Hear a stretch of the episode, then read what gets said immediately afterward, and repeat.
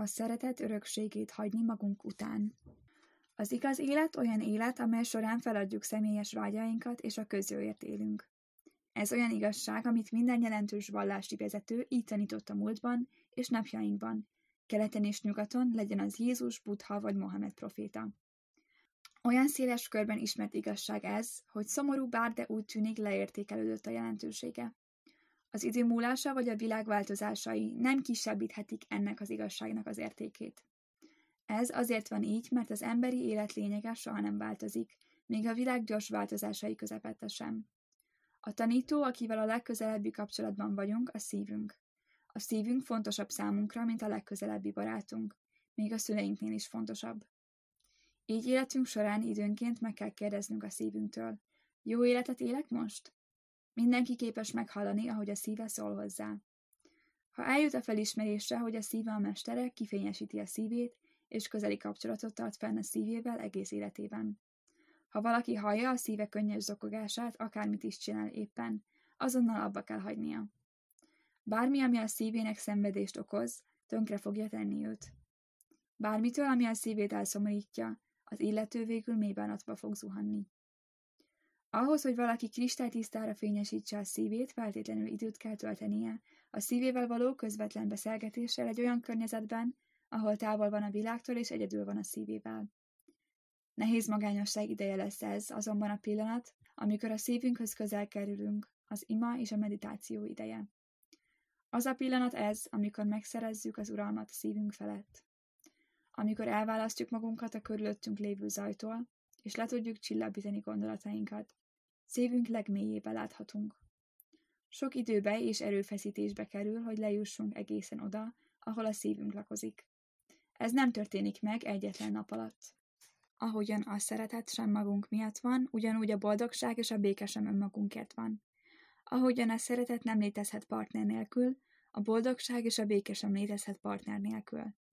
Mindezek csak egy partnerrel való kapcsolat viszonyában létezhetnek. Semmit sem tudunk elérni, ha csak egyedül szeretünk. Nem lehetünk egyedül boldogok, és nem beszélhetünk magunkban a békéről. Mivel a partner miatt lehetünk boldogok és békések, a partner fontosabb, mint mi magunk. Gondoljunk arra az anyára, aki gyermekét a hátán viszi, és a metró bejáratánál az otthon általa készített falatkákat árulja az elhaladó embereknek.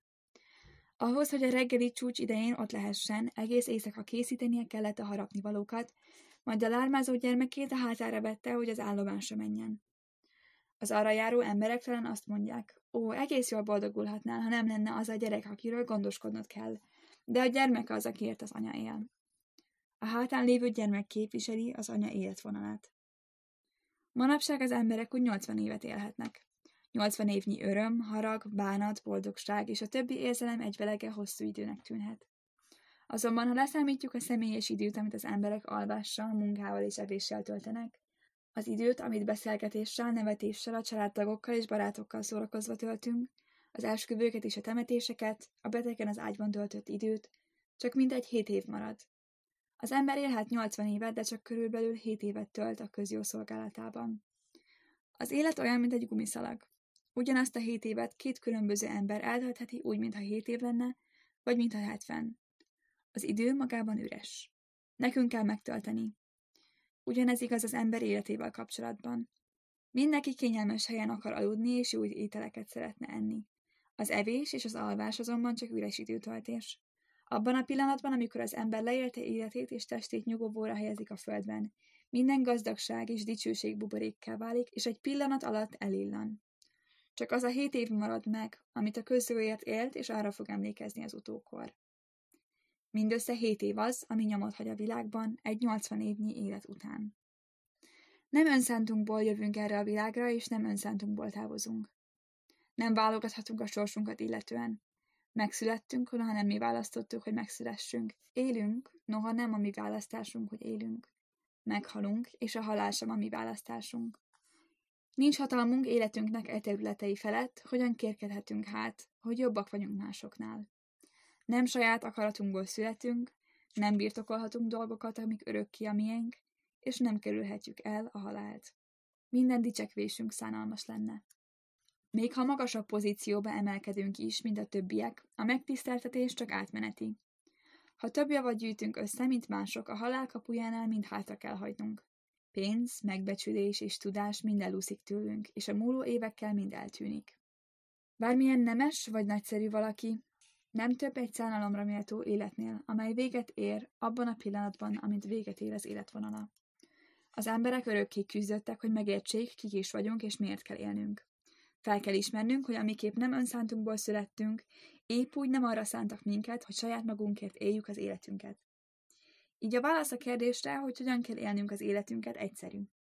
Szeretetből születtünk, tehát életünket a szeretet útján haladva kell élnünk.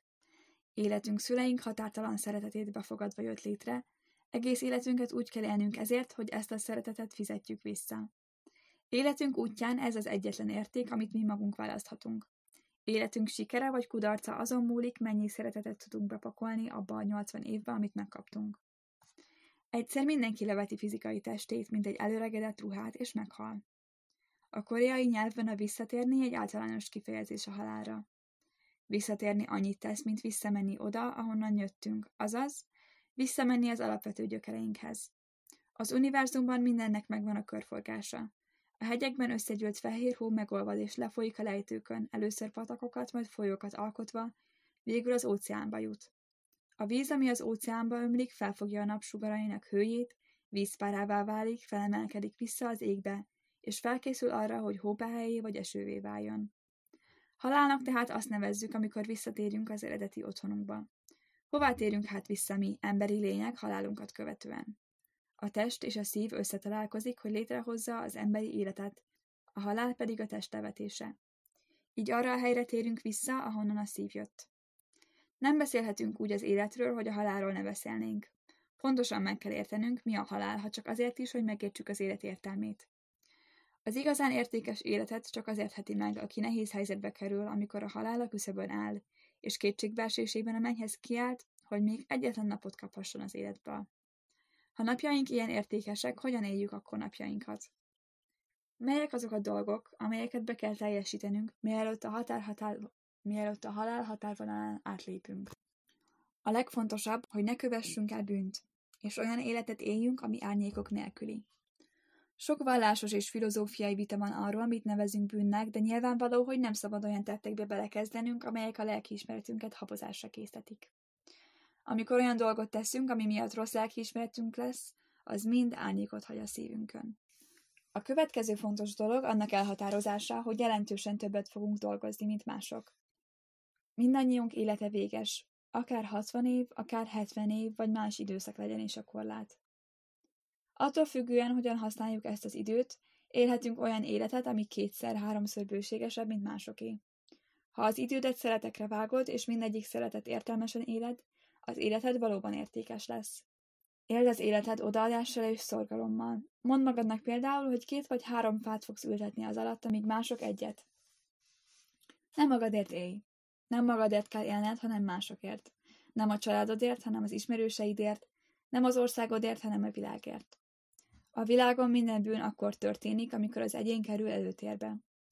Az egyéni vágyak és törekvések sértik az ember fele barátait és tönkreteszik a társadalmat. A világon minden elmúlik. A szüleink, akiket szeretünk, a férj és feleség, akit szeretünk, és a gyermekek, akiket szeretünk, mind elmúlnak. Ami az élet végén velünk marad, az csupán a halál. Amikor valaki meghal, csak a hagyatéka marad. Gondoljunk bele egy pillanatra, mi az, amit tehetünk, hogy értékes életet tudjunk felmutatni. A vagyont vagy társadalmi pozíciót, amit életünk során gyűjtöttünk, mind elveszítjük. A halál folyóján átjutva az ilyen dolgoknak nem lesz jelentésük. Mivel szeretetben születtünk és szeretetben éltük az életünket, a szeretet épp így az egyetlen dolog, ami a sírunknál is velünk marad. Életünk szeretetben fogan, életünket szeretetet megosztva éljük, és a szeretet közegébe térünk vissza. Fontos, hogy úgy éljük az életünket, hogy a szeretet örökségét hagyjuk hátra.